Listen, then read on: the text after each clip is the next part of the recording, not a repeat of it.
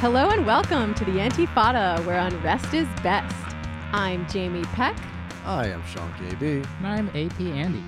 and we are here with a very special guest who I'm going to introduce in a minute. But uh, how was everyone's Halloween, guys? I saw Roky Erickson. Oh my God! Ooh, I you teased that on that last episode. not only did I not see Roky Erickson, I did not see the bands that I actually bought tickets to see because I was too fucking tired. I just stayed the fuck home. And even if you did see the band that you wanted to see, which was Christian Death, it would, you would have not have seen Christian Death. Yeah, I know. I mean, okay, I will admit to not knowing anything about Christian Death since like the 80s. I just I saw it on a show headline and I was like, fuck it, yeah, I'm, I want to do that. But uh, I like, I mean, I like all the bands that were opening for Christian Death too. Shout out to Pawns. Uh, Oh, Pawns is Blue great. Anxiety. Pawns played one of my Halloween parties Oh, yeah. and they were awesome. Can I ask a question real quick? Also, not knowing anything about Christian Death, um, did they do like a Misfits thing where there was like the Misfits, but then it like went on and they lost Danzig and it became lamer and lamer, or they just? Oh, it's way lamer. There's no original members. Uh, I thought there uh, was one at least. they don't. Nope. I don't oh, think so. oh shit. They don't sound the same, and they're like really bottom of the barrel, hot topic, Mm. like Oh. Evanescence goth. oh, that's Jamie. That's right in Jamie's wheelhouse. They're Yeah, like they're like like looking up at something I might like. Evanescence. Uh, I'll take it. I, I mean, honestly, I'll listen to anything that sounds like uh, something I would have listened to when I was they just- 18, probably. they just toured the world, uh, disappointing goths and like every continent. Wow. Wow, Well, making them even sadder. maybe I should be glad that I was too tired to go. I only okay. I partied pretty hard on Halloween weekend because I knew this was probably going to happen. we had a good time at that party. We stayed out. We did. quite late. I uh, even managed to coerce Sean into coming out with me for a night and doing a couple's costume, which is like mm-hmm. not always a given that he's going to want to do that. Now check it out. You know, it's sort of this thing where you have this enemy, you have this adversary, and you think so much about them. It's like you stare into the abyss and then it stares back at you. We've spent so much time on the Musk beat on this show that just there was something internally that just came up inside of me and I turned into the Rocket Man himself. I was Elon Musk for Halloween. Fwah, fwah. And Jamie was I was Grimes, clearly. hell yeah. I mean, I basically dressed like Grimes already, so it really wasn't that hard of a costume to make. Um, I also believe very strongly that we should all uh, face down the evil versions of ourselves. That's true. so, like, in order to counteract what Grimes is doing in the world, perhaps it was necessary for me to become Grimes. Well, becoming Elon Musk, uh, it seemed easy at first. I just put on a weird Rocket Man helmet and wrote SpaceX on something. But then I started to make really weird, awkward pauses, and I couldn't make eye contacts with anybody. And I just talked a lot about magnets, which I think kind of ruined the party. I really kind of ca- came into the character, but I got out of it real fast. You were you were great, babe. Thanks. You, You were great. Um, I'm just happy that I got to have my Elon Musk with me for at least one night. And then, you know what? The second night, I really did not fucking feel like going out at all. But I was like, dude, it's it's Halloween weekend. This is a very important holiday for me. I'm gonna go out at least one more night. And people still got that I was Tesla Grimes because I uh, made myself like the necklace and everything. I, I think I did a pretty good approximation. But then when Halloween itself rolled around, fuck man, it's a hard time of year to be a goth socialist podcaster, as our friend Jake Flores noted on his show too. I think I'm still a little bit tired and just like sad. I'm sad that it's over, but on the upside, there are only 361 days until next Halloween. so right. you can bet I will start planning that soon. It is right around the corner. So, I'd like to ask a question that we always ask every single one of our guests, but this time I'm going to ask it to somebody else. AP Andy, how pure is your hate today? I don't know. We, I don't know if I like answering this question because I don't really like the, the hate thing. Oh my Leave that in. Do you like anything about this podcast? Like, what are you doing here? There's a lot of things I don't like about the podcast. That's why, you keep, so he that's hates why we the keep you around. It keeps us Uh, honest. we didn't we didn't want to ask anybody else, so we asked you. But you know what?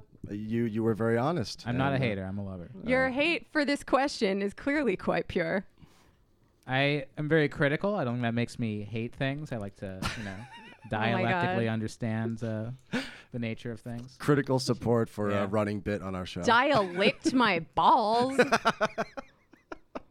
Oh my god. Moving right along. Working blue, folks. Working blue. Yeah, um, we also have some spicy takes on the midterm elections, which uh, will have happened already by the time this episode comes out. Uh, and I guess I guess we feel the need to acknowledge that they are happening or have happened already for some stupid fucking reason. So stay tuned for that, folks, after our main conversation. As we always say, fuck bourgeois politics, but you know, we'll throw that a bone every once in a while. Yep, the majority report is turning us all into anarcho liberals. It's a very weird synthesis. It's li- that's literally happening to me. I think. Oh God, no! Oh, get the Oh, Seder out of your head. Kill the Seder in your Uncle head. Sam Seder. He's getting in. He gets in your head. He really does. He's like, I mean, among other things, he's ah, he's so smart and he's so sneaky. Like he has pulled me into this fucking feud he has with Jimmy Dore without even really having to say or do much. And I just find myself like saying things about Jimmy Dore that I don't even like. I don't care at all. But like, it's like I'm calling him an idiot, so Sam doesn't have to. Well, saying that your boss is both smart and sneaky as you rubbed your hands together in that way actually d- is a good segue to introducing Oh our God. guest. I'm Uh, allowed to As you it. triple parentheses your boss.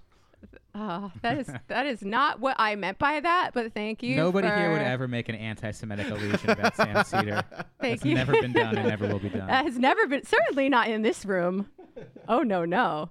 Oh man. Uh, so shall I, or you want to introduce him, Andy? Uh, sure. We've got through our friends at Commune Magazine, we have an exclusive interview with the author of, I think it's safe to say, their most viral article to date, three months inside the alt right, um, about one person infiltrating the alt right and making a very sort of honest take of of what he saw there. Um, and I, no one really knows who this guy is, so I googled his name. He appears to be a Hollywood producer of, of some repute. I'm not sure how he was able to get past the Nazis uh, with that career, but he he did it, and we're gonna ask him how he did it. We have Jay Firestone here. Welcome, Jay. How's it going? Oh, and before we go any further, I also want to give a shout out to Commune Magazine.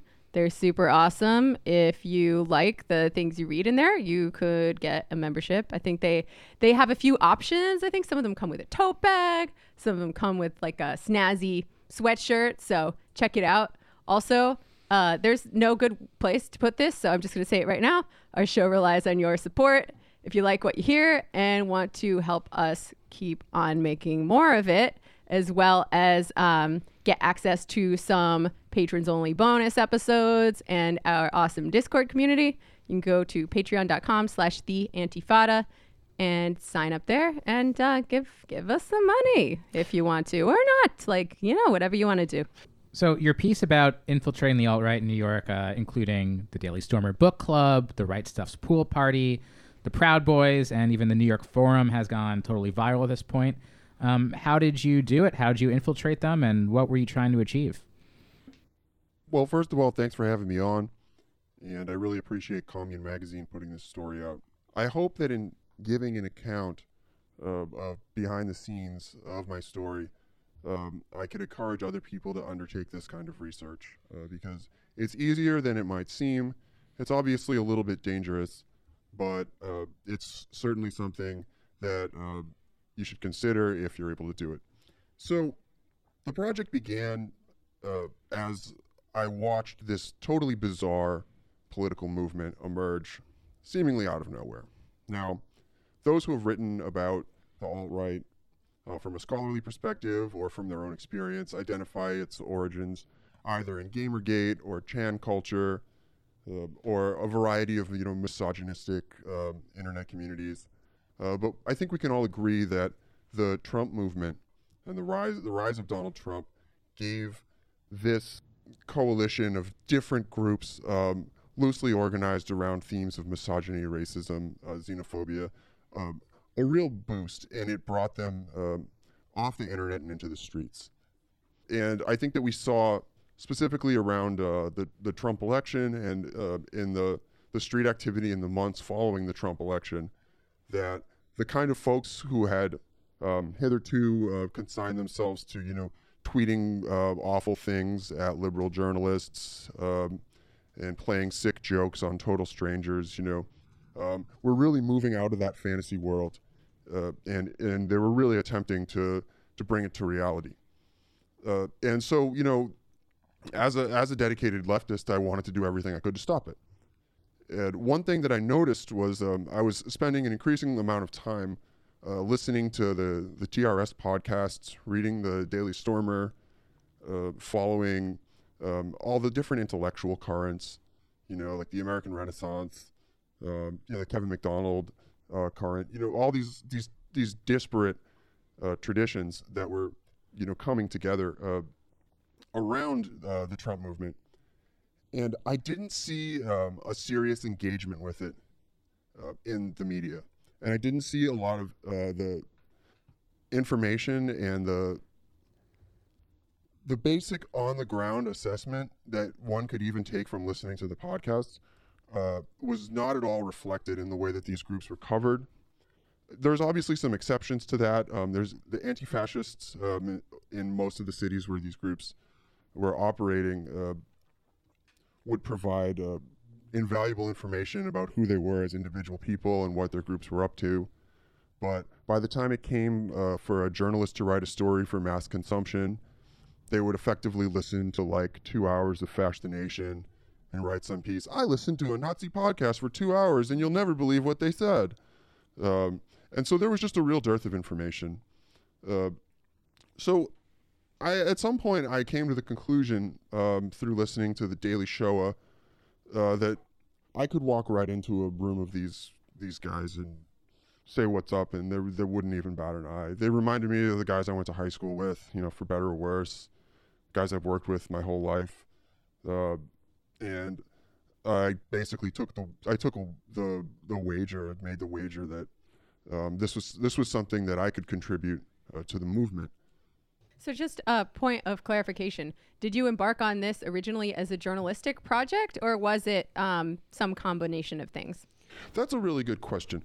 Uh, initially, I just wanted to find out who the people were in my city who wanted to murder me and all my friends. um, and I wanted to get a sense of uh, how they were organizing and what they were planning. I knew just by listening to the, sh- the show that Mike Enoch was in New York City. Uh, this was before he was doxxed, but it was pretty obvious listening to it that he was in he was in the city, that um, that Sven Jesse Dunstan was uh, was nearby, uh, and they would talk about their their meetups and they would talk about all different groups. And uh, I wanted I wanted to, to see what they were up to, get get a sense of who they were, learn as much about it as possible, and pass that information along to the people who they were conspiring to murder. Well, as somebody who does not want to take a helicopter ride, uh, you said something very interesting, which is that the way that these people spoke in their media and on their message boards, you know, kind of reminded you of people that you know in everyday life. So, in the broadest sense, because there are a lot of different groups here, who are these people? What is their class background? Um, and how did most of them come into this, I guess you could call it a subculture? I'm glad you asked that because the one thing that I regret about this article, which many people have been generous in reading and saying positive things about, uh, is the the lack of a clear class analysis. I think uh, what you need to understand is I was trying my best to uh, present these these groups and these individuals in a straight narrative form. I didn't want to lapse into the kind of uh, the million odd think pieces that have been written about the alt right in the last two years. Um, so I think I bent the stick a little bit too far away from having a class analysis. So the real quick, as as a lot of uh, deft readers have noticed, there there's a clear divide uh, in this world. There are there are clearly middle class motherfuckers, like unabashedly, like Richard Spencer could be a character from uh, Black Reconstruction in America. He's like some Southern plantation heir running around telling working class white people that they have more in common with him than they do with black people. Now, you also have some folks that we would identify as working class. Uh, people who have nothing to sell but their labor, people who work with their hands, uh, people who do downwardly mobile uh, white collar work. Uh, and I don't, you know, pretend to have some kind of scientific understanding of the interplay uh, between these two class fragments in the New York City alt right, but the what I hope people take away from my piece is that these folks only become a problem when a significant number of working class white people see the world the way that they do. Now, the good news is in a city like New York, um, a working class white person is probably less amenable to these politics um, than somebody from an affluent p- position because the chances are they live and work uh, with the, the very people who these politics are conspiring to murder. Um, and therefore, it becomes much more difficult to adopt this kind of dehumanizing rhetoric. However, uh, there, of course, that is not a magic bullet, and as we know, things can also go in the other direction.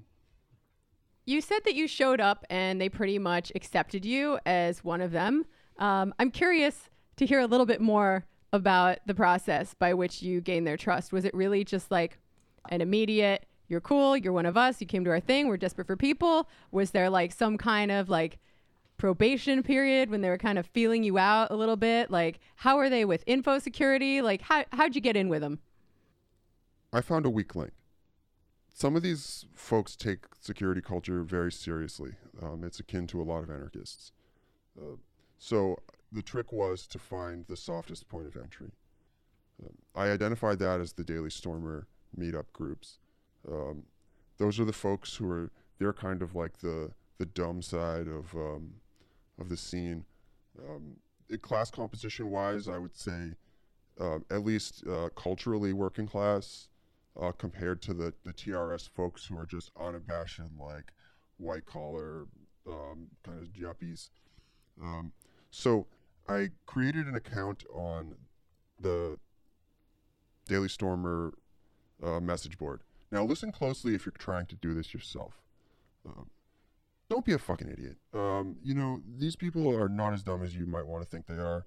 Um, in the course of the time that I was posting, uh, which was about three months before I even started uh, trying to meet people in real life, I saw so many uh, folks clear who were clearly anti-fascists pop up. You know, no avatar. Um, and their first post is like, "Hey, fellow Nazis, where's the meetup?" And it's everyone's just like, "Fuck you," you know.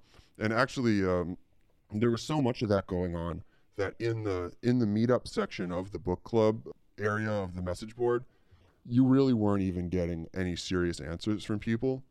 So what I did was I just posted generic Nazi shit like, oh yeah, I also dislike Rihanna. It's this really nerdy message board. So you build up like, you are the, you've got to the level of new fag, you've got to the level of super Pepe fan or whatever. And so then uh, after about after about two months, I wrote a, I was like, so some of you folks seem to be in New York. Uh, who wants to like? Not even who wants to meet up. It was like, does anybody meet up in New York? A quick question on this. Uh, you're talking about how some anti-fascists don't really know how to talk to these people. Um, di- part of you know, I think hanging out with these people is saying uh, the the 14 words, not the the protect the white children thing, but just like all of the slurs and like uh, such that you're not allowed to say in left wing circles. Was that difficult for you? You know, I thought that it was going to be fun, uh, but it was actually really ugly. Um, you know, I I said the the N word as a kid, um, and you know, obviously that gets socialized out of you in our circles real quick. Um, so I thought it was going to be fun, uh, but you know, I and I I was really bad at the Nazi talk actually, but you know, I in saying those words, I you know, I could just I could picture the faces of the people that I know who they're about, and it was just really ugly. Yeah, uh, I. It reminds me what you just said. Kind of reminds me of when I went to go cover the uh, Milo party at the RNC, uh, and I think Ann Coulter was supposed to be hosting too, but she didn't show up. And I thought it was going to be fun and wacky and ridiculous and outrageous, and I was going to make fun of it, and it was going to be a funny blog post. But the energy in that room was so fucking dark. Like, I've never been in a concentrated area before with that many fucking Nazis. Uh, and by the end of it, like, I almost lost my shit. Like, I came home and I cried into the cat at my Airbnb. And that was just one fucking night when I didn't have to pretend to be one of them. So I can only imagine what effect it must have had on you to spend that much time with these people. But back to the um, the idea of um, like saying slurs and this like culture as the cornerstone to the uh, the far right politics that they're all practicing. Um, you describe the slippery slope from edgy racist humor to outright fascism.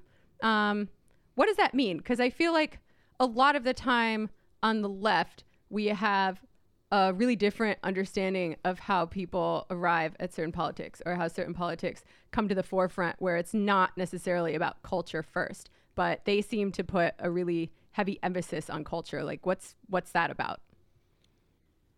So the meaning of that sentence that you've pointed to, um, it's it deals with American history.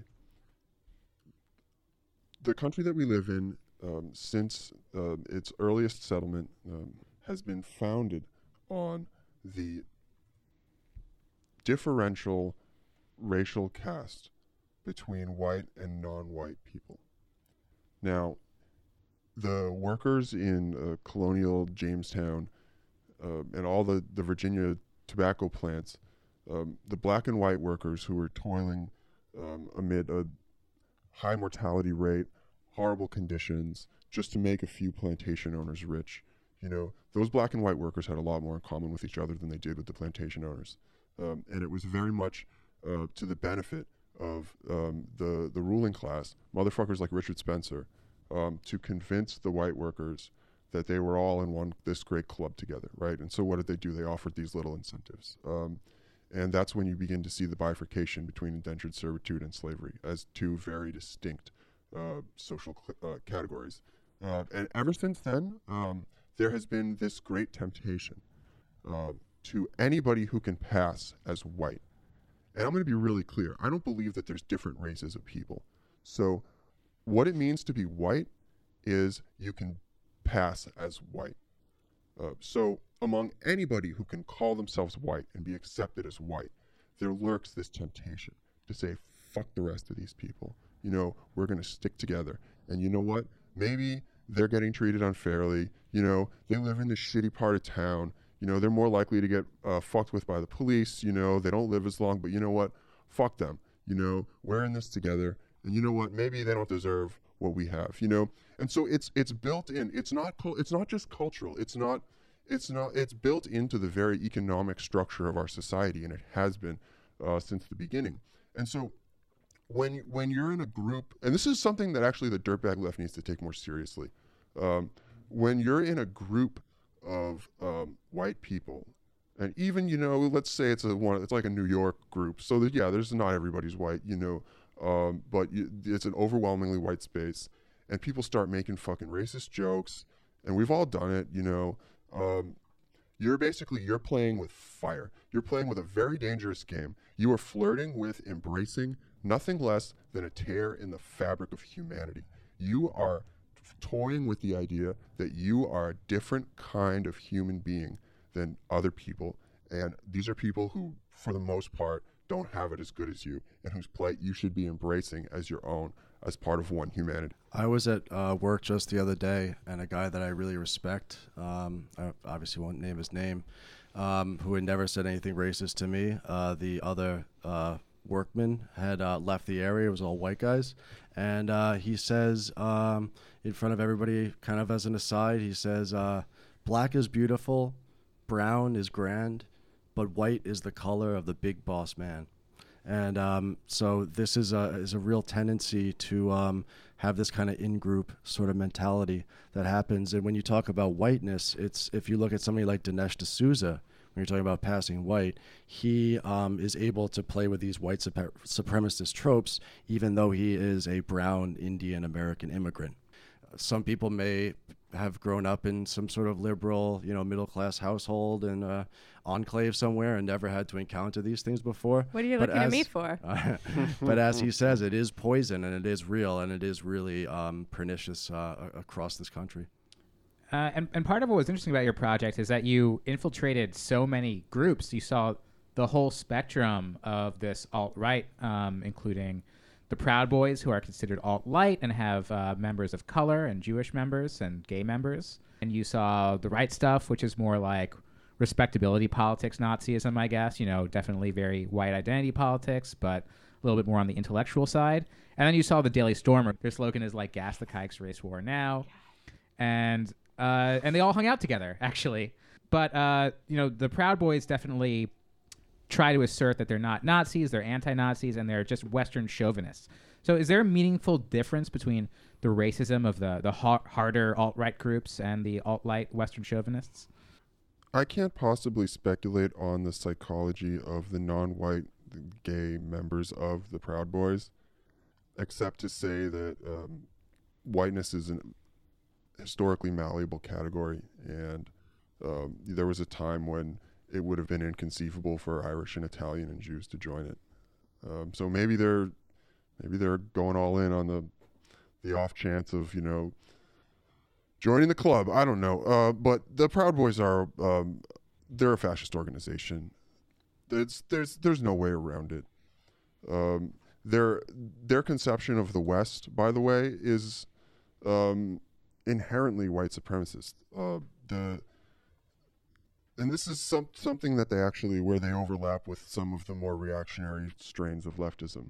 Um, the West, uh, as it's been called, is by no means um, to be equated with Europe uh, and the European countries and with Christianity. Um, the West, as we call it, you know, the um, that cultural tradition that produced um, the Renaissance and the Enlightenment and the Industrial Revolution, you know, for better or worse, uh, that uh, cultural tradition was produced by vibrant uh, commerce and intellectual discourse uh, throughout Asia, the Middle East, North Africa, and the European continent for thousands of years. Um, there is nothing European um, intrinsically about the West. Um, and so to even equate the West with Europe is in itself a white supremacist proposition. Now, I will leave it to the leftists out there who embrace this uh, to think about what that means for their politics. But when you're start, when you're talking about right wing politics that flirts with xenophobia, with anti-Islam, uh, with transphobia, with anti-feminism, then you're talking about a fascist politics. I mean, let's face it. You want to talk about how great the West was, uh, the, great the West is. What was going on um, in uh, the eighth century? Uh, where was all the math being done? Where who was who was keeping uh, Plato and Aristotle uh, safe uh, for the European countries to rediscover um, these philosophers? You know, these were Muslim countries. You know, this is it's a ridiculous proposition. You know, and I, I think as a as a communist, you can't blame somebody for their ignorance, uh, but simultaneously, um, you need to recognize how dangerous it could be. So that kind of ties into another thing I was going to ask you, which is um, I've seen a lot of liberals mostly saying that there's really no, there's something sort of bad or wrong even about trying to understand the taxonomy within the alt right because they're all bad, they're all racist, they're all sexist, they're all pieces of shit. So, like, what difference does it make? Um, do you think that it's useful to make any kind of distinction within the alt right, or does that only serve to somehow legitimize some of them? First of all, social media is brain rot in the way that it uh, trains people to argue. Um, people who spend all day uh, basically um, live streaming every thought that pops into their head via Facebook and Twitter can only think in these uh, bumper sticker slogans. Um, I've seen it a million times. Why call them alt right when they're just Nazis? And you know, uh, an answer to that probably takes more than 144 characters or whatever. Uh, but the short of it is, and this was, I think, argued um, compellingly by Matthew Lyons uh, on the Three Way Fight blog in the aftermath of the election, was that this is in fact uh, it's a new formation and it deserves to be understood on its own terms. Now, if your interest in politics is getting laudatory likes and retweets for the righteous positions that you take in an echo chamber, then yes. Oh, why call them alt right? Why, why would you want to understand them? Oh, why would you want to understand their psychology? I've heard that one too. If if all you want to do is score points on fucking social media about how like righteous and woke you are, there's no need to try to understand the world at all. Uh, but if you're actually trying to act deliberately and you're trying to build a movement counter to this um, homegrown, organic, and we all must admit, quite uncanny um, variant of uh, right wing extremism that has grown in our country for the last few years, then you want to learn every possible thing you can about its specificities. That makes a whole lot of sense. Um, I also wanted to talk a little bit about the Proud Boys as a not only a racist group but a misogynistic group, right? Because they are not openly racist. They're still doing that little dance about Western chauvinism. We all know it's bullshit, but that's their line. Uh, they are, however, openly sexist and misogynistic, I would say. Uh, they have a certain degree of hostile sexism. And I guess thinking about the taxonomy of the alt right, it's almost like they've got their uh, diversity of tactics, right? Because, uh, say, Identity Evropa is not openly misogynistic. They have women in the group, but they are openly racist and white nationalist. Well, the Proud Boys uh, have no women in the group, and you know you see Gavin going on TV talking about uh, making very gender essentialist arguments about how women are happier when they're in the home and they want to be dominated. Blah blah blah. Wait, you're saying we should not venerate the housewife? yeah, right. That's that's their thing too, and just like. I, I understand that this is a thing that happens, but just like the idea that there are proud boys, girls, makes me want to fucking kill myself. Like, what woman in her right mind would sign up to be a cheerleader for that? But um, I guess my question for you is: To what degree are the Proud Boys a men's rights group, and to what degree do people come to it through that? And is there is there overlap with like say the online incel communities? And I guess one more question too to loop this in is is there a kind of conveyor belt effect between these groups? You know, passing like as Jamie said from from one sort of faction of the alt right or alt light into another.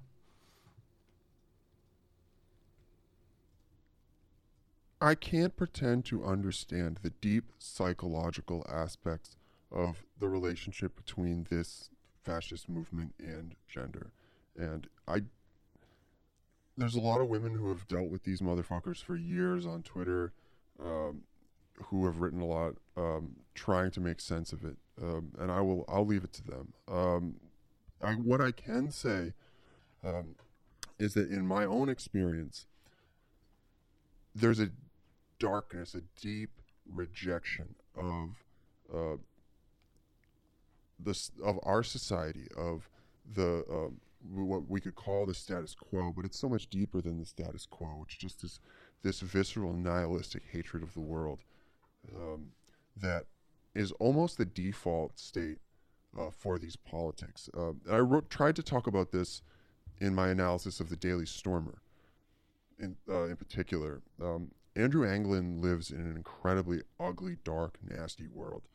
Um, it was almost redundant for him to become a Nazi. Um, it's probably the last the last thing that he could do, you know, to separate himself uh, from modernity, from the, the from contemporary life. Uh, and my concern and what what drew me to studying these groups is that this is a generalized um, social condition, just this visceral disgust, this rejection of the world that we live in. Um, this just just um, I don't know what I like, but I know what I don't like, and it's every motherfucking thing I see, you know. Um, and you know, I've I've I'm familiar with insurrectionary anarchism, and you know, um, those motherfuckers have been trying for a lot of years uh, to tap that vein. Uh, so we'll give we'll give the devil their due in that department. Um, but what concerns me is that there's there is no left project um, that is capable of absorbing that kind of that just nasty fucking hatred.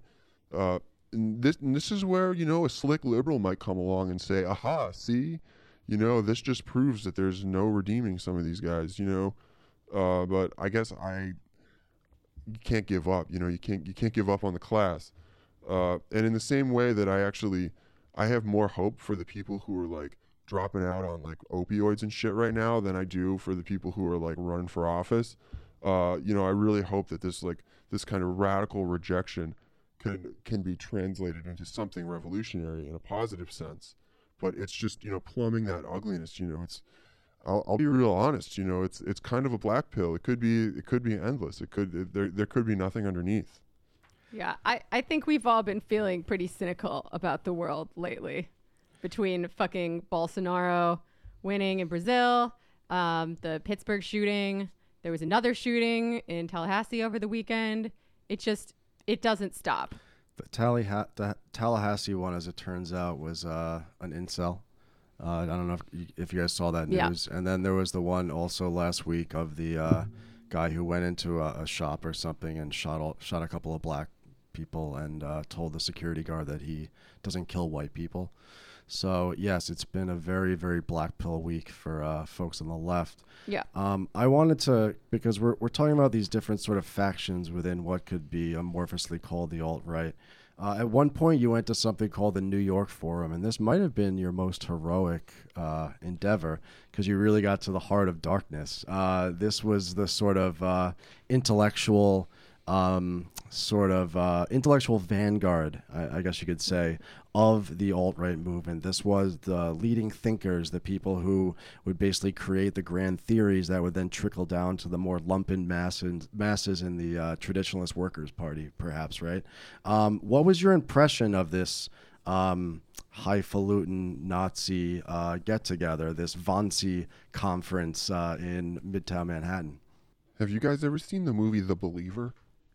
No. No. The movie that you made. Oh yes, the film that I produced. Yes. Um, there's actually this is uh, it's it's great. It's uh, the the the story is um, Ryan Gosling um, is um, a, a young uh, Jewish man um, who is deeply um, ambivalent about the historic victimization of the Jews uh, and becomes a Nazi skinhead. And being a smart and charismatic young man, he becomes a leading Nazi, Nazi skinhead. And um, there's Wow. actually there's a scene in um, where he attends um, a New York City intellectual salon uh, held by uh, by this this kind of like fascist fence this fence walking fascist intellectual, and it's a very accurate scene. Baby Goose is really playing against type in that movie. God. So, what is this vanguard um, like? What what's if you could summarize their ideas, I guess, as the intellectual leading lights of these Nazi scum? Um, how do they get together? What do they agree on? And what is their basic analysis and plan for the world? Well, I mean, to be real, most of the people who attend the New York Forum that I met are just about as interested in the uh, finer points of the um, Heideggerian philosophy of Greg Johnson as the average New York City left hipster who just wants to get drunk at the Verso Loft. Hey, watch Yeah. yourself. Fuck there, those buddy. people. No offense, no offense, but uh, just suffice it to say that um, the intellectual side needs to be taken with a grain of salt. You know, it's a, s- it's it's a political organizing project, and as we know, um, in even in the best of times, only a small amount of the people who are attracted to extremist politics are going to be thinking very hard about the the uh, theory and the philosophy. But the what I found to be the real danger of the New York Forum, it's it's a kind of cross pollination, and that's actually the that's what I found with all these groups. You know, I will note that this was a different moment. I got out before Charlottesville.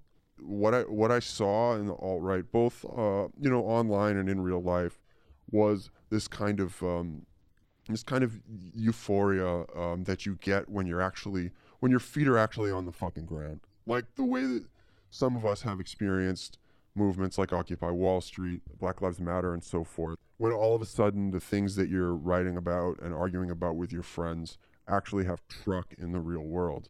So as as Mike Enoch uh, said, um, I think very very deftly um, on on one of his podcasts um, in the, the months after the election, he said the shit that we were fighting about six months ago doesn't matter anymore. The sectarian bullshit that we used to be into, like oh fuck this group, they're they're not pro white enough. Oh fuck this group, you know.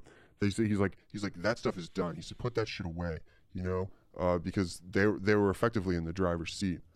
That moment that the story is set in, and in a way, you know, I mean, obviously, I wish I could have stuck around longer, but in a way, I'm glad that I captured this just this particular moment when they actually had the wind at their backs, um, and they were willing to set aside some what I would consider to be some very serious differences of doctrine. You know, Jason Jason Jordan, am I saying his name right? uh, Richard Spencer's uh, Iranian sidekick. He was at one of the New York forums, you know, and like I'm like hanging out with these guys from the Daily Stormer book club who want to like kill everybody from the Middle East, you know, and you would think that this this Iranian guy would probably raise some hackles, but whatever, you know, it's fine. It's like we're winning right now. Now, if you look um, after after Charlottesville, of course, they all they all went back to fucking hating each other, right? Mm. I've kind of I've kind of been fasting on news about these motherfuckers, you know, because there's only so much you can take. But every once in a while, I'll Google some of my old pals and watch, you know, um, them all like turning on each other, you know. Um, oh, this guy's controlled opposition. Oh, you know, this guy's secretly a Jew. You know, so they're basically uh, they had they had their Occupy Wall Street, and now we're as as we are, they're back to just hating each other. You know, That makes me feel a lot better because I was starting to get a little jealous of the uh, right unity that seemed to exist uh, that we have maybe failed to reproduce on the left. Well, that's the thing that you need to take seriously about like the objectivity of politics. Like left unity is pointless if you don't have like coherent uh, project in which you can actually practice uh, left unity, right?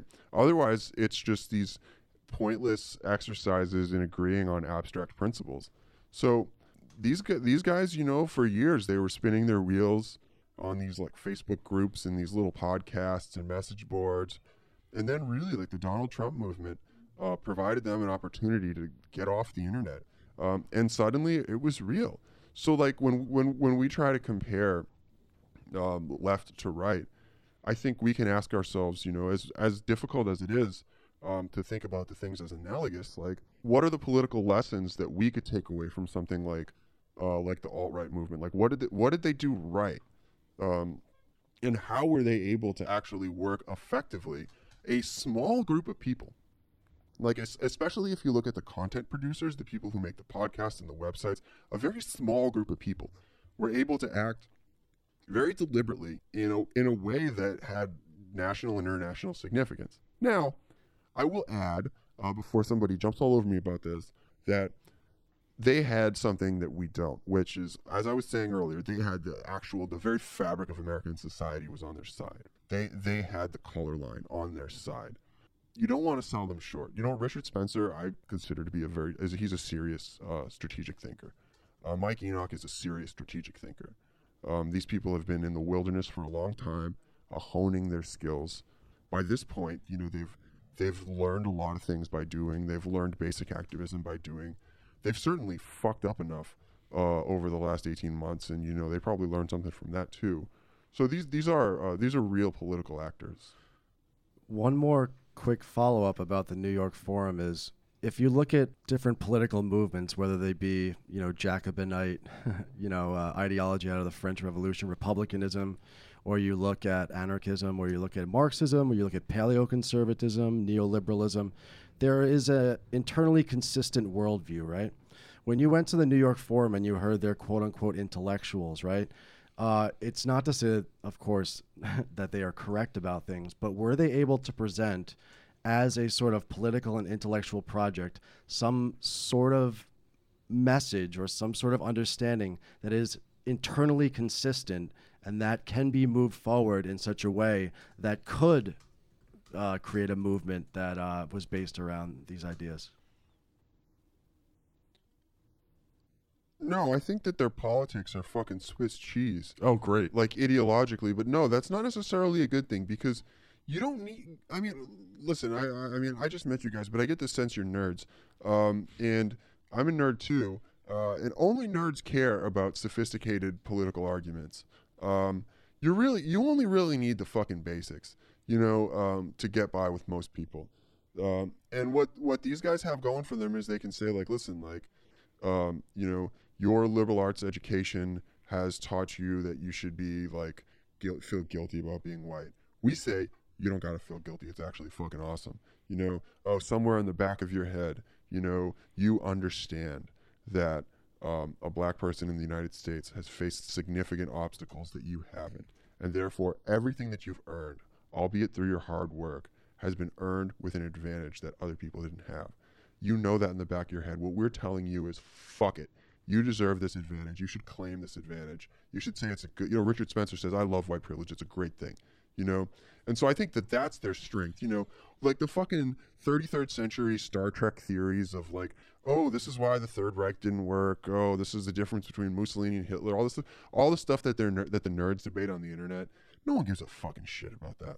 Uh, in fact, um, what was uh, one of one of the points that um, they debated a lot, um, the the newer the newer generation of the alt right guys who are doing the the kind of the pod the, the edgy podcasts and the the really successful cultural production.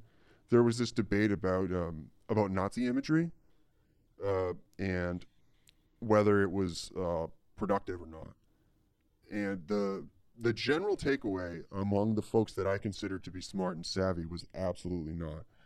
The same way that those of us who identify as communists are really embarrassed by people waving like hammer and sickle flags and dressing up like they're off to fucking to the long march, you know, um, they're really just like they were really embarrassed by the Nazi cosplayers, um, and I, I there was a there was a Daily Shoah episode where it was either Mike or Sven said um, like listen fascism could come to the United States, but what if the flag is the American flag? Like that'll be fine. You know, it doesn't have to be the Nazi flag. Uh, and so that kind of that kind of uh, strategic insight um, really cuts to the not just the their understanding of politics, but also the the the larger questions don't really matter when you're telling white people that they don't have to be ashamed to be white, that they can be white, that they can embrace it and fuck everybody else.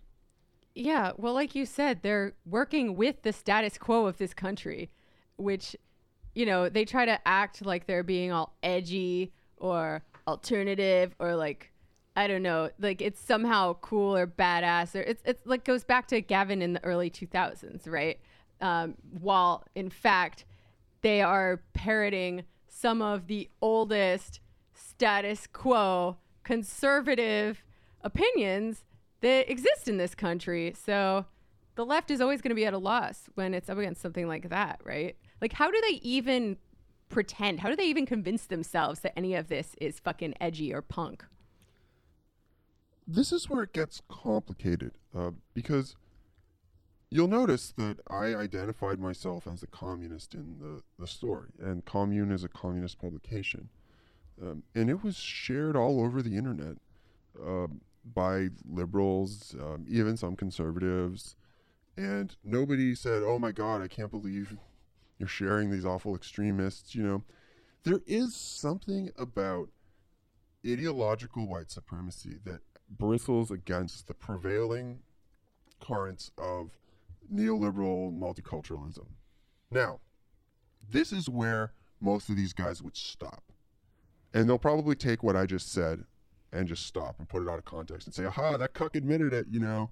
Um, but there, re- there is something subversive about ideological white supremacy, ideological anti Semitism in the face of a very particular form of capitalism. Uh, it's the the Hillary Clinton wing of the Democratic Party, the Barack Obama wing. This um, the inner like the kind of internationalist, outward looking, cosmopolitan. Oh my God, they're gonna love this. This cosmopolitan. Um, the I mean, the ruling class um, has you know the the the forward thinking, uh, global thinking, um, you know, the kind of like the real hard hitting neoliberals um, who have no use for racist ideology. Um, they have what you know. They have no use for um, ideological white supremacy. They have no use for sexism. You know, as an ideological form. Now, do they benefit from paying women less than men? Yes. Do they benefit from paying black people less than white people? Yes. You know, are they happy to support policing that uh, terrorizes young men of color? Yes. They support all that stuff. But when you when it comes to saying the words, they don't want to hear it, right? Um, this is the this is the most this is the most sophisticated, forward thinking uh, wing of the ruling class. And interestingly enough, when these guys are complaining about the Jews, this is basically what they're talking about. Let's face it. Socialism is a, or anti-Semitism is socialism for idiot. Um, August Bebel, everybody. Shout out, friend of the show. Yeah, and so like um, what you what you saw with Trump um, was you know Trump is kind of like the king of what what you could call like the cockroach capitalists. you know, no class consciousness, no forward thinking. He would fucking he would fuck over every other capitalist, you know, just to advance his own agenda, and then he would fuck himself in the end. You know, he's on a suicide mission. You know, and those are the kinds of ruling class motherfuckers who really want to kick up the dirt with the anti-Semitism and all the other stuff.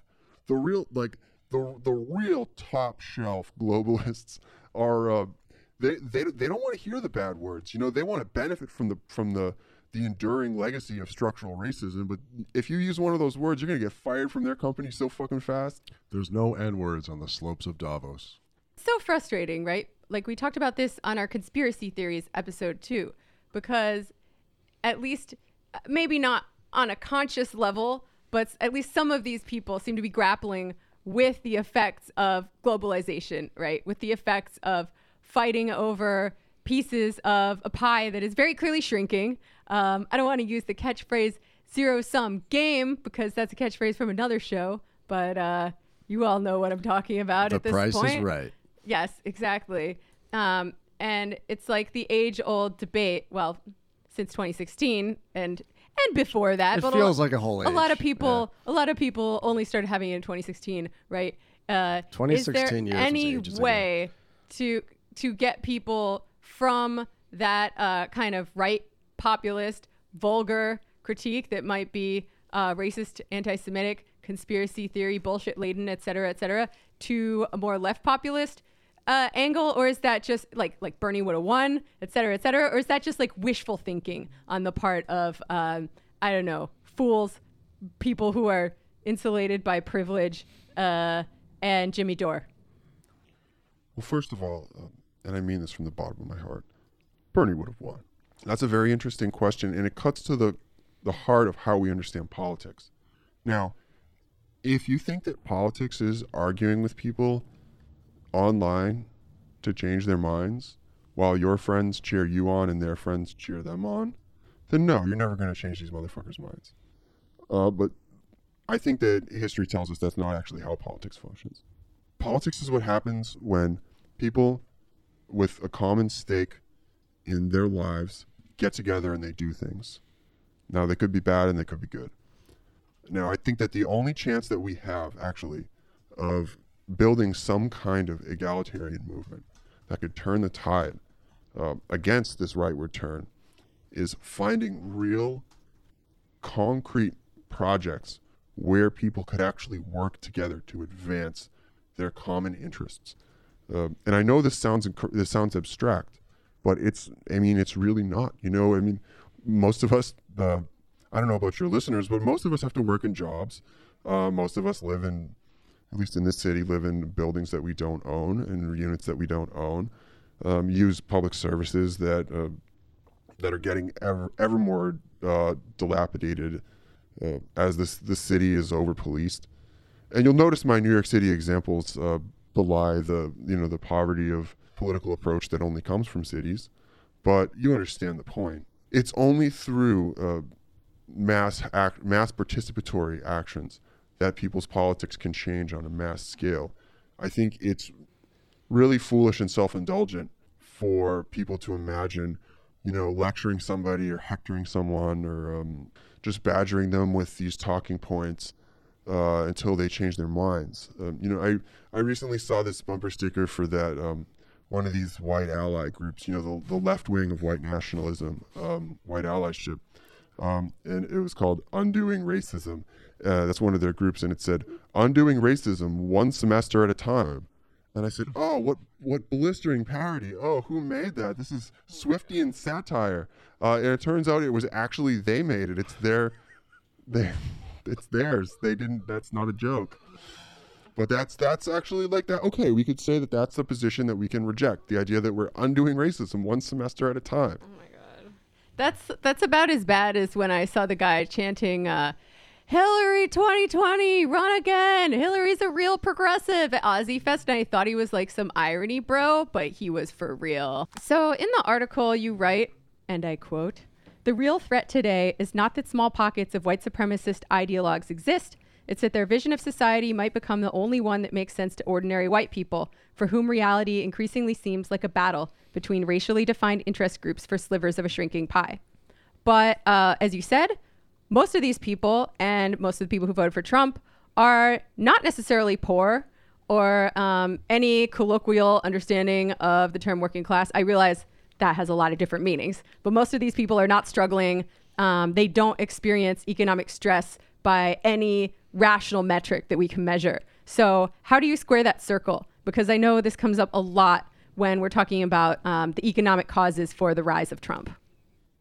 I think it's important to make a distinction between this question as it relates to individual psychology uh, and as it relates to politics. Um, I don't think that economic insecurity explains the racial chauvinism of every single person in the United States. Uh, there are people running around who believe all kinds of wacky shit. You know, there's people who believe the Earth is flat. Um, there, you know, there's um, there's also people like um, the ruling class motherfuckers. You know, the Trumps of the world, who actually benefit materially from um, sowing, um, you know, dissension between racially defined groups. Uh, so I don't think that we need to explain the racial chauvinism of every single person using economic insecurity. What this, and I hate to even use the term because it's like this football and these really dumb debates between race, uh, racial reductionists and class reductionists, but nonetheless, um, the the idea is that there'll always be people running around saying all kinds of outlandish shit about the nature of reality. And it's only in certain material situations uh, where these ideas actually get traction. Uh, now, uh, as Leonard Zeskind, who I I mentioned um, in the article, he's a he's a, a scholar of uh, the white nationalist movement in the United States, um, going back to the mid 20th century. Leonard Zeskind argues that there will always be I forget his exact figure, like maybe like a hundred thousand people running around in the United States saying that oh white people are the master race and we got to get rid of the Jews, you know, um, and that's just something that's that's invariant. Uh, now, what we need to look out for are the moments when that those ideas um, are the only ones that make sense to people, um, and those those are the moments when uh, class struggle uh, across the the divide of race uh, seems impossible. Now, if you look at U.S. history, um, the way that U.S. history uh, post uh, Civil War is often narrated by leftists, uh, for good reason, is um, so the Civil War uh, ended slavery, and so then in response, the South instituted Jim Crow. Jim Crow actually, um, in its most sophisticated form, didn't materialize uh, until um, the 19 teens. Uh, and as you know, the Civil War um, was over in the 1860s. Slavery was abolished in 1862, and there's a lot of history that happened in between those two things. That's not to say that there wasn't organized uh, repression against the freedom of um, of black people in the South. It wasn't to say that we didn't have uh, convict leasing uh, take the place of slavery in some cases, but um, there was, you know, the incredible political experiment of Reconstruction. You know what Du Bois called the dictatorship of the proletariat. There was the populist movement, um, which, you know, despite um, eventually succumbing uh, to white chauvinism, uh, for a time offered the tantalizing possibility of um, multiracial class struggle between poor farmers um, in rural America. Um, and these are, these are moments when it was by no means obvious that uh, the color line should triumph. Um, and I think that if we if we keep in mind that it's not necessary that people will resort to these these nasty views to this chauvinism, it's it's a latent possibility it's baited by the structure of our society. It's it's encouraged, um, but it's it's not necessary. And if you know, as the as the saying goes, if another world is truly possible, um, and if people can see it, if people can participate in activities that make them feel like another world is possible, just think about everything that you gain from your friendships with people who aren't white, who aren't white men, who are Jewish, you know, who are from different cultures and from different countries. It's just so, it's so beautiful. It's so one, it's so wonderful to to to have so many different people in your life and to be able to work together and play each other's music and eat each other's food and you know and benefit from this vibrant global discourse that's been going on for thousands of years you know it's it's just a much more beautiful way to be. Uh, and if if people can if people could have the possibility to live um, you know in in a dignified way in a way where their their needs are met and they can respect themselves and they don't have to always work shitty jobs they don't care about you know and they can do so in harmony with people from different backgrounds then I, it's by no means a necessity that they'll fall back on this white chauvinist bullshit So you're saying the um, solution to white supremacy is full communism? yes So let's um, go back to the article and how it, how uh, it's been received and uh, what happened to some of the people that you mentioned. There's a few interesting characters in the story that maybe we can follow up with. Uh, one was a a tarot reader from Bushwick who was complaining that he got fired by Antifa. Another was a guy named uh, Paul Schmeider, and there's an article in the Daily News that the DMV recalled his license plate, which was GTK RWN, which stands for Gas the Kikes Race War Now. Uh, he's not going to have that license plate anymore. And a lot of people online are saying uh, that they're going to boycott the bars that these people met up in. Uh, do you think that this is a uh, good strategy, removing license plates and boycotting bars? I mean, it's it's cool. I I appreciate that the story has been kind of organically fact checked because the suddenly Barcade tweets, "Oh yeah, well these guys actually were here." I said, "Oh thanks Barcade." Uh, so the DMV says, "Oh yeah, this is a real license plate." So "Thank you DMV." You know, um, you know, I'm I'm glad that Nazis are getting fucked with. You know, um, as for the bar thing, I have to say that's just so stupid. Um, one of the biggest challenges that we face, you know, doing political work in the moment uh, that we're in, is that uh, most people in our age group, assuming we're all the same age, uh, can only understand their political agency in terms of consumption. And so you see this um, even when people try to move off of giving their opinions on social media and writing letters to their congressmen and shit and, and try to enter into movement spaces and try to do organizing. They tend to talk about um, political projects uh, and political movements like they're reviewing like a restaurant on Yelp or something. It's like, oh, I showed up and nobody smiled at me and I felt really alienated and I would be more inclined to support you if you did X, Y, and Z. You know, discussing this thing as if you have no role in it. You know, you're just a passive consumer of politics. The bar thing is like, do, have you guys read the fucking story? The NYPD was a was an escort for the this like Proud Boys march where they're shouting, you know, build the wall and like fucking all this like chauvinist shit and like they're they're they're looking for Antifa to fight, you know, and it's like, um, th- so you're mad at you're mad at the bars? Uh, I have to say, Bar Barcade did nothing wrong, uh, and you know, I shouldn't I shouldn't um, say this because it's not it's not official, but I heard from a reliable source today that uh, Bark in order to you know make amends.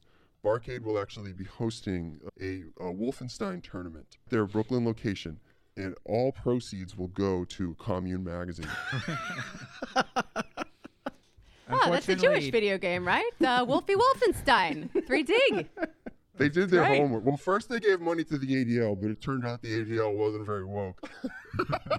so this is their sec- this is their second try, and I think they really got it this time. Hell yeah! Well, unfortunately, the games at Barcade are 25 cents, so I don't know if Kami is going to see too much of that.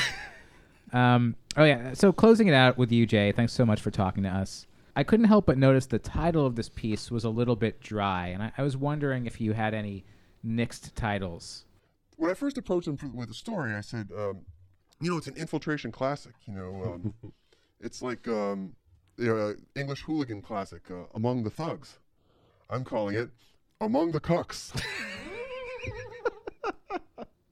said, okay, fine. So it's, a, it's I'm I'm infiltrating a, um, a a reactionary space. You know, I'm posing as one of them.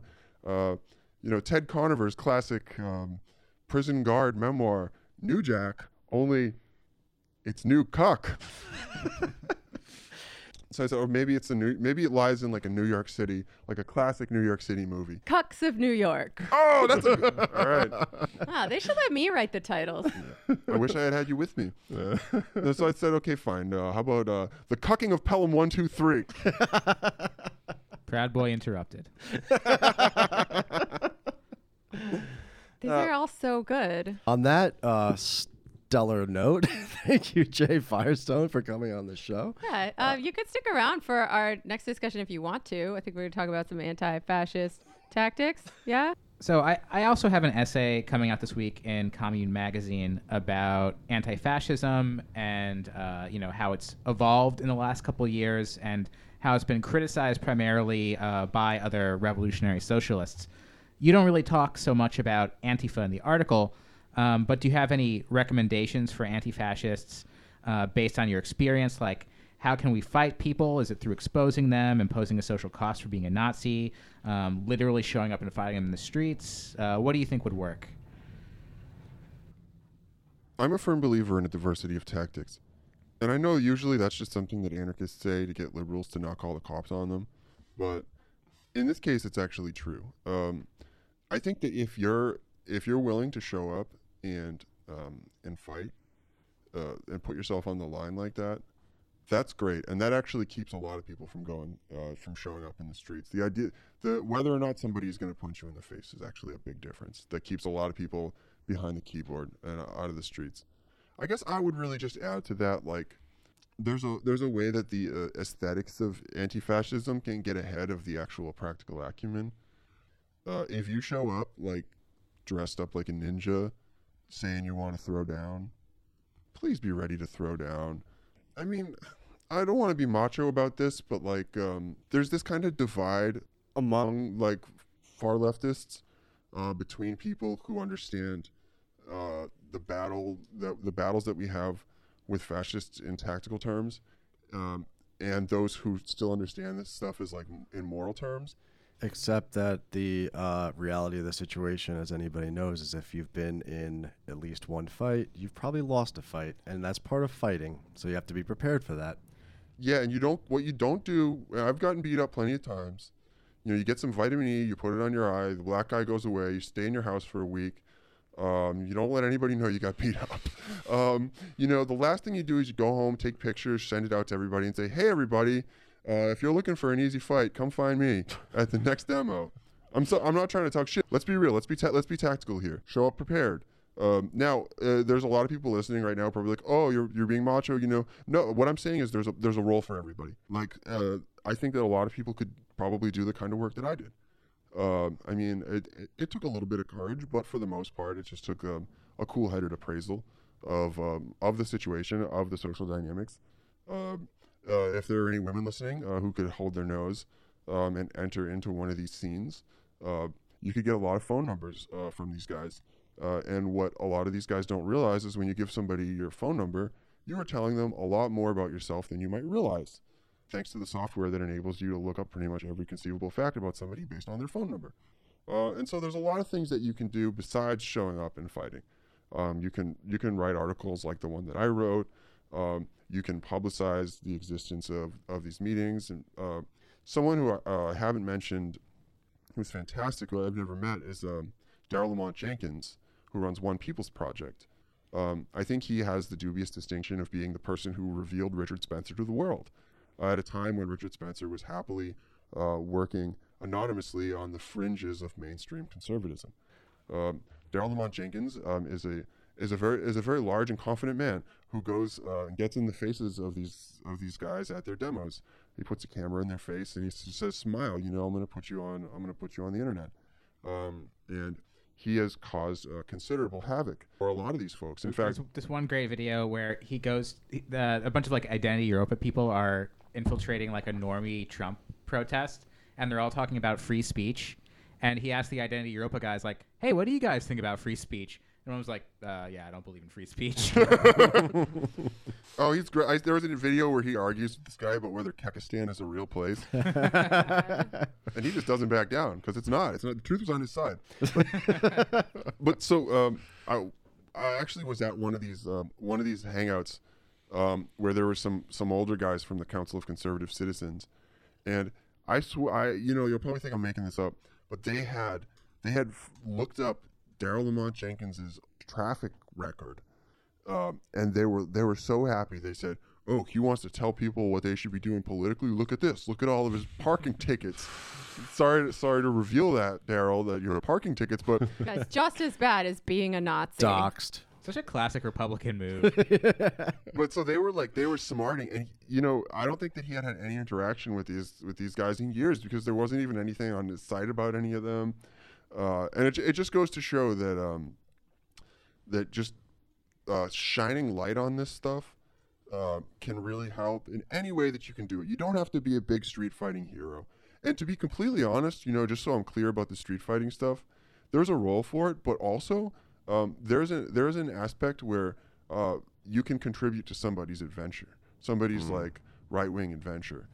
Yeah, that ties into another thing I was going to ask you, which is sort of a devil's advocate. Well, it's not devil's advocate for them, but there's a position out there that says these people thrive on pissing us off, they thrive on fighting with us, and they thrive on attention. So if we just ignore them, we deny them attention, we deny them media coverage, we deny them people to fight with in the streets. Um, that will deprive them of their power and they'll just, I don't know, wither away. Like, what's your read on that? This is a great example of Twitter thinking. This is a this would be a really good point to make in a particular political context. For instance, um, last week, um, Milo, remember him? Uh, the good old, the, the good old, yeah, he seems so tame now. Um, but Milo, um, he was at he was at NYU with this guy Michael Rectenwald. It was a real real bottom of the barrel, um, alt light per- personalities, and so I believe that in that context, like if if you had gone and mobilized against that and masked up and risked arrest to stop that clown show, then you probably would have been doing more harm than good because the whole point of it was to provoke um, some kind of response. Like the in, when when Milo comes to town, the left is the show. Um, at least at least since his fall from grace. Um, and so I think that we need to be we need to be uh, tactical about how we approach this. You know, let's say let's say alternatively, there's a really important political conference in town. Let's say hypothetically speaking, somebody does the same thing as I did and finds out when the next New York Forum is going to be, and there's going to be all these people from all over the you know the tri-state area coming in. I mean, I think it would certainly be strategic to have some kind of um, interruption make these gatherings more difficult to have. And these are these are serious gatherings. This is not like the Milo fucking clown show where the left provides the the headline. And so I I, I really think that we need to resist the urge to think uh, like about the strategic and tactical uh, response to these guys in like 144 characters because it's a lot more complicated and there, there are fucking enemies in an ever evolving uh, battlefield. So, on exactly that topic you were talking about, about this kind of dynamic interplay between these forces and our forces, in a sense, Antifa, right? I put that in quotes, but anti-fascist action is a um, is a reactive activity, right? So the fascists, in a particular historical instance, they rise, and we confront them to stop them from rising more, you know, et cetera, et cetera. Um, how does and how might this sort of reactive practice to the rise of the fascists relate to the more proactive activity of building real class power? Well, it gets to the issue of why are we fighting them at all? Um, I mean, th- and this is why I'm not a white ally. I'm fighting th- these people are these people are my enemy. You know, these people are the enemies of the working class. They're trying to split humanity. They're trying to split the working class. Um, they're trying to defeat um, our movement for human liberation. That's why we fight them. We don't fight them because we're they're oh they're mean to black people and we're we got we're the white knights who have black people's backs. You know, we're all in this shit together. You know, these are our fucking enemies. You know, and I think that anti-fascism without communism is just liberalism. You know, um, and I mean that's fine. You know, I know there's some folks listening who probably just said, "So what?" You know, I don't want to get put in a gas chamber. You know, and that's fu- that's that's a valid point. Um, you know, uh, but I think if if we're actually thinking uh, about what we're for and not just what we're against, um, there needs to be a working class program on the table, or else these motherfuckers are going to provide one, and it's going to be terrible. It's going to smoke us, you know.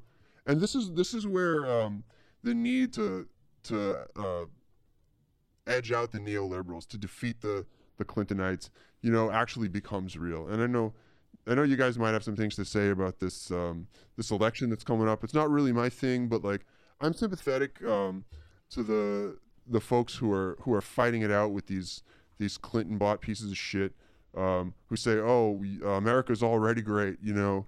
Um, anybody who has that message needs needs to get uh, sent on an ice floe, you know, as a necessary first step. Nobody could see it because this is an audio show, but when he said that there's no anti-fascism without communism, I definitely did a fist pump in the air, just just so folks know. Uh, I witnessed the fist pump. yeah, I mean, I guess I could ask. I mean, I could ask a follow up question on that because I feel like a lot of people still don't understand why you can only fight fascism with communism because they look at communists and then they look at liberals and they think that liberals are much more pragmatic, shall we say, uh, mm, opposition party because they view most things in electoral terms to the rising far right and they might even be sympathetic to our cause but they're going to say hey we're a lot farther from communism than we are from liberalism why don't we defeat the uh, greater threat first before we can talk about that Capitalism produces fascism. You know, fascism is the decaying uh, form that capitalism takes um, when the ruling class decides to dispense with the niceties and hold on to its power by any means necessary. Uh, to the extent that liberals are willing to defend the state, um, they will, you know, either throw in their lot um, with the state in whatever form it takes, or they'll get marginalized. Um, there is no liberal response to fascism. Uh, I don't, historically speaking. Uh, besides, you know, Well, def- sometimes they put them into power. Oh yeah, no, that sometimes they're nice and they're nice enough to put them into power.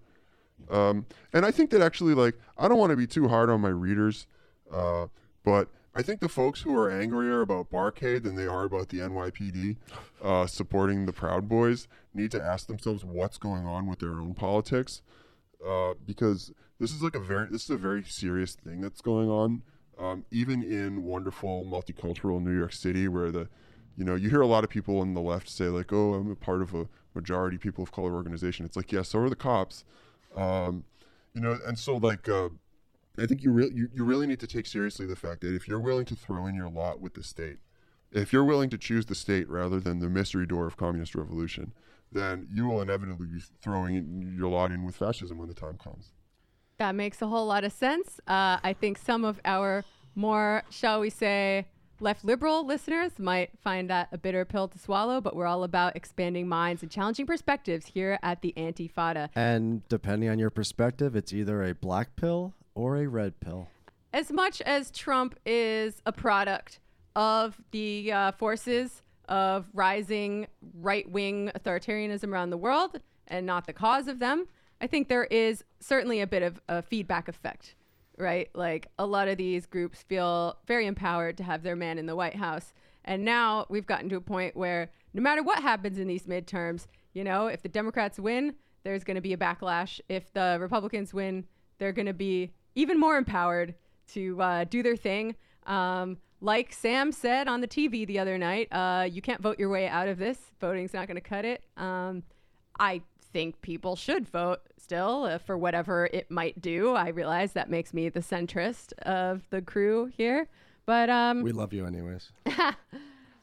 but uh yeah, like in the most immediate sense, this is the opposition party to these like rising shitty forces. So on the one hand, I know liberal democracy is what gives us with what gives us fascism because it arises from uh, capitalism in decay, um, and elections are not ever going to be even close to the whole answer. But on the other hand, I don't want to see open white nationalists like Steve King win elections. So like how do you square that circle? I'm gonna I'm gonna ask you guys as like the the person who is the least anti-electoral on this show. Uh, although I realize that is a low bar. yeah, it's it's a really hard question, and I I know that you and the other majority report people have been kind of going around with this a lot, and uh, I mean the communist perspective is that social democracy anesthetizes and uh, disarms, sometimes literally, the uh, revolutionary elements of the working class. So, in a situation like in, in Chile, um, was there anything Allende could have done within the bounds of liberal democracy without creating a dictatorship of the proletariat and was there anything he could have done to prevent that coup you know apparently he went to the soviet union and asked them and the soviet union was just like you're fucked man there's going to be a coup and there's nothing we, even we can do about it Wasn't Castro trying to uh, convince him to arm the workers? Yeah, but okay, so even if he did arm those militias, arm the Mir, and uh, even if he didn't disarm them, would they have been able to fight the military?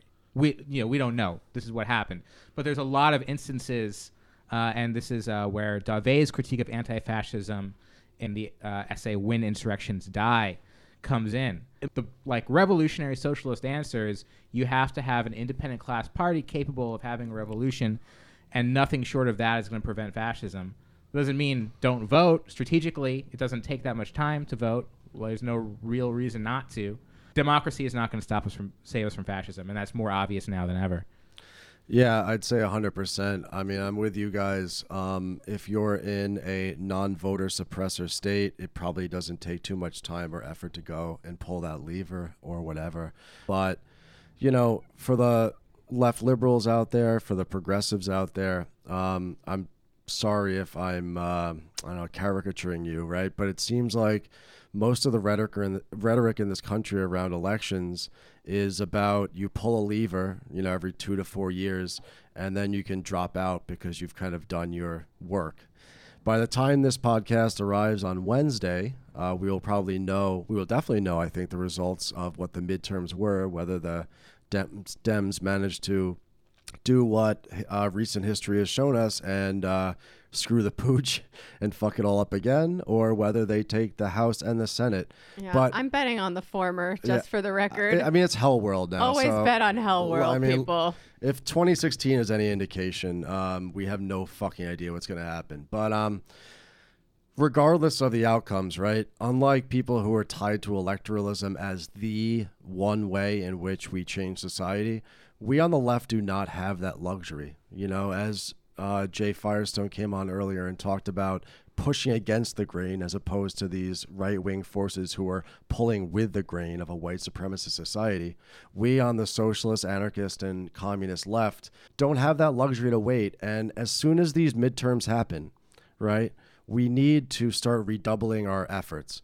If the right wing wins, if the Republicans win, um, we're not accelerationists. We don't think that's a good thing, right? Yeah, we're not telling you to vote for Republicans to do an accelerationist plan. But whether the Republicans win or whether the Democrats win, we must redouble our efforts, right? Because we don't think on scales of two year election cycles or four year election cycles, right?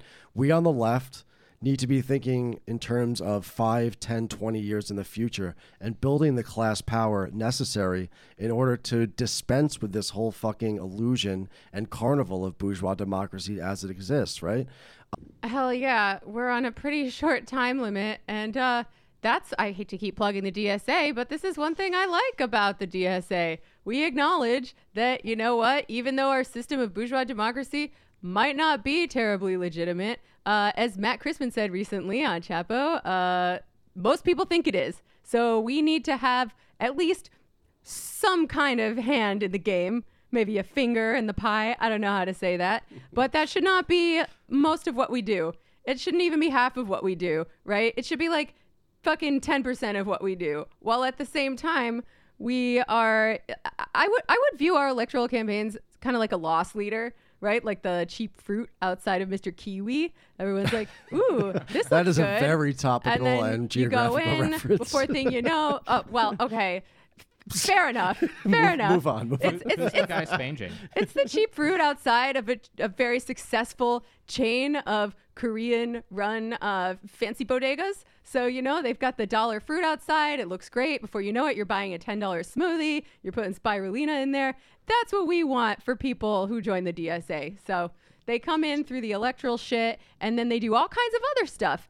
What are the things we can do in Hell World? Um, I don't know. Sean and I were in the car on the way back from upstate today, on the way to this uh, episode recording, and we came up with a few ideas for you. And since I know Sean is very excited to play us out with some rousing calls to action, I'm going to throw it to him.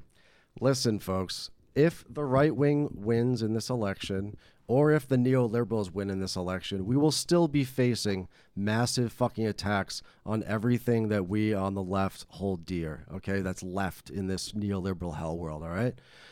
There's a lot of things we can do in either of those cases. The first thing we can do is log the fuck off and get off into the real world. Jay had mentioned earlier in this, you know, Twitter fights, that's not politics, okay?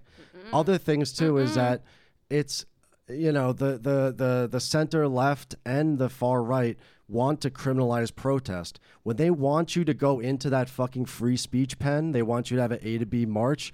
Don't do that A to B march, all right? Do what the IWW and other folks did in the past and pack those fucking jails, all right?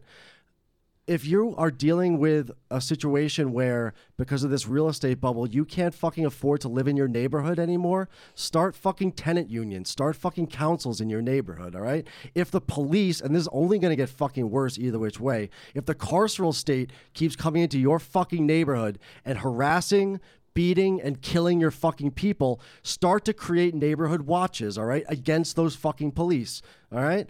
If ICE is going to continue to go from neighborhood to neighborhood and city to city and take away working class comrades of ours and send them abroad or throw them in jail, all right? We need to see more airport protests. You need to pr- start providing sanctuary to your neighbors. And if you have any fucking privilege as an American citizen, use that fucking privilege in order to defend the people that have the least of that.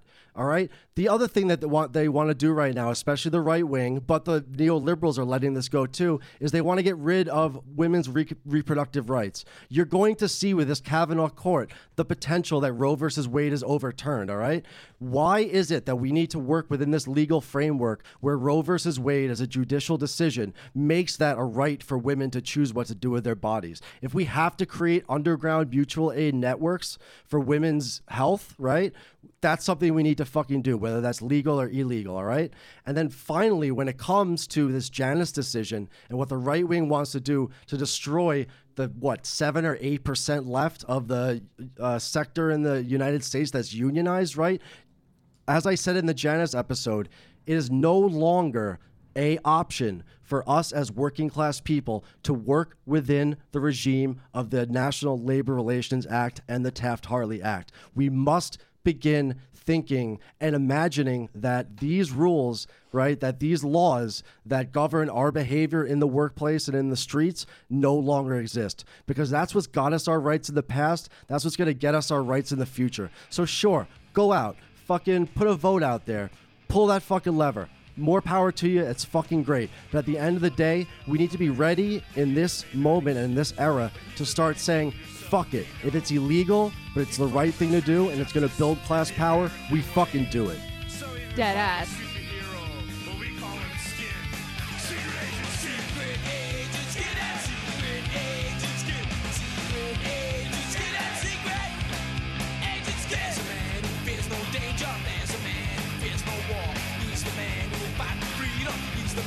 Save the world. He's the guy who's on a mission. He's the guy who's got the gun.